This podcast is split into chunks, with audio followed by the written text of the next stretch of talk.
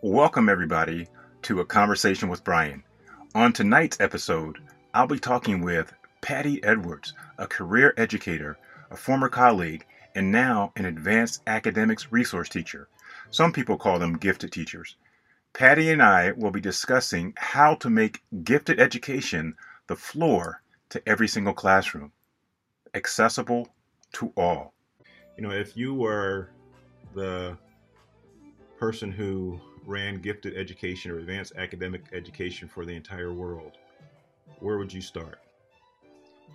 Well, first of all, um, I would let them know that my philosophy is access to rigor for all. I would actually start pre K K. I think if you front load mm-hmm. um, a lot of that um, information, and when I'm saying information, those critical and creative thinking um, strategies, yeah. and just getting them thinking that, hey, I can do this, developing that growth mindset when they're little. And so that they carry that through. And you know they get to the point where they know it's okay to fail. Yeah. That's it's okay to fail.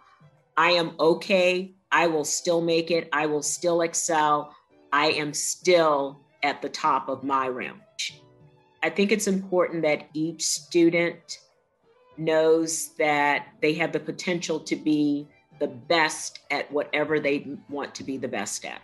You know, teachers need to really understand what culture kids are bringing to the classroom. And culture is not race, it's, it's mm-hmm.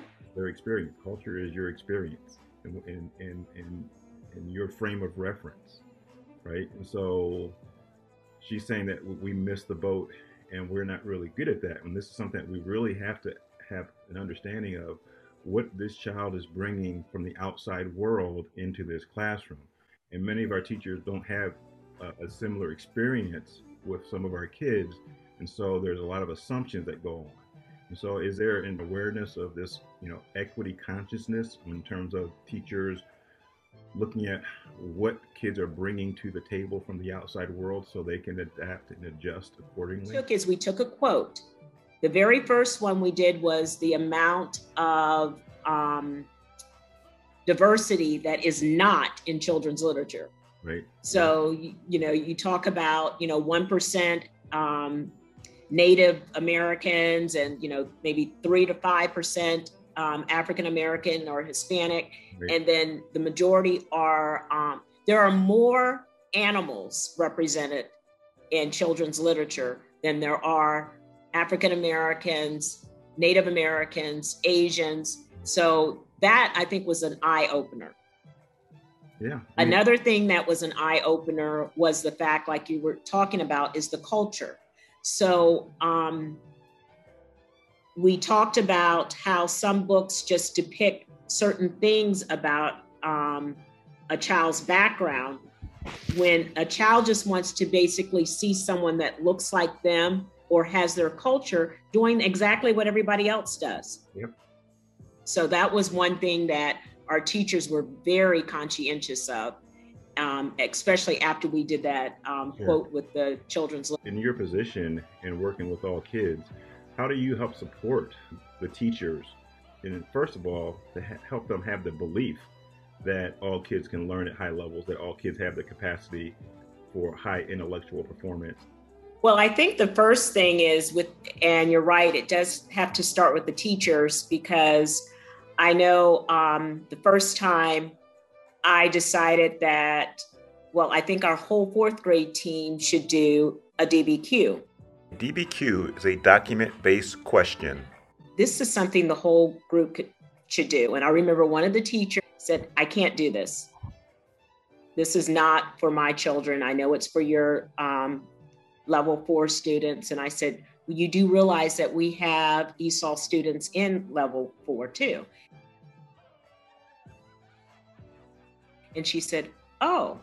And I said, so let's just try it. And what I did is I broke it down day by day by day with each lesson.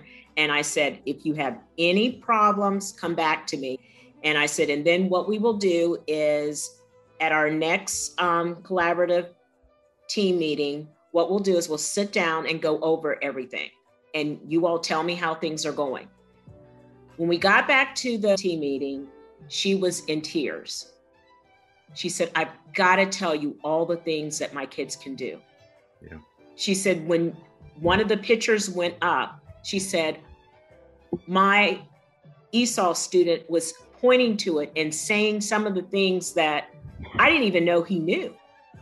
She said, I had been teaching all along, I, and I'm teaching to a certain um, group, thinking that this other group is not getting it. Yeah. And he had picked up on everything. And from that point on, she was like the the champion of um, DBQs. She would speak on it to other teachers. It's something that is necessary for everyone. And that's just so wrong because we wouldn't do that for our own kids. My my mm-hmm. my litmus test is always, what would you do for your own kid? I do that too. Um, yeah, I had to talk to our coaches about that when they didn't want um, us to do M squared and MQ in our, um, which is um, mathematical thinking. Mm-hmm. They did not want us to do it in the the gen ed classrooms. So um, Cindy had said, no, we're we're going to purchase it. Yep. And so they were like, well, um, I don't see why we need to do that because they're not at that level.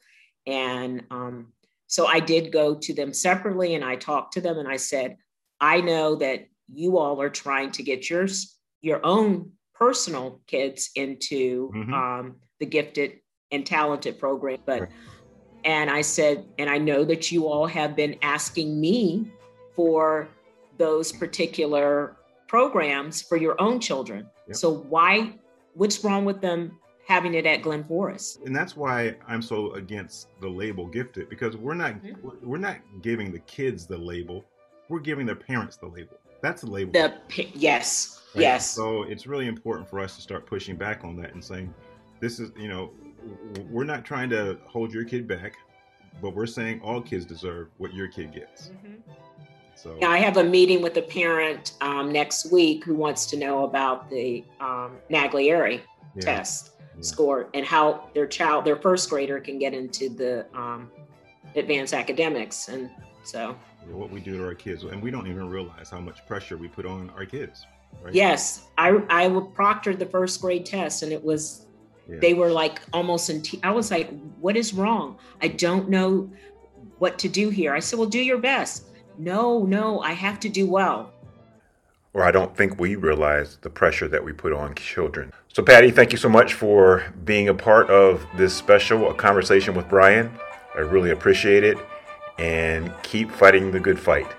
Every single child has a gift.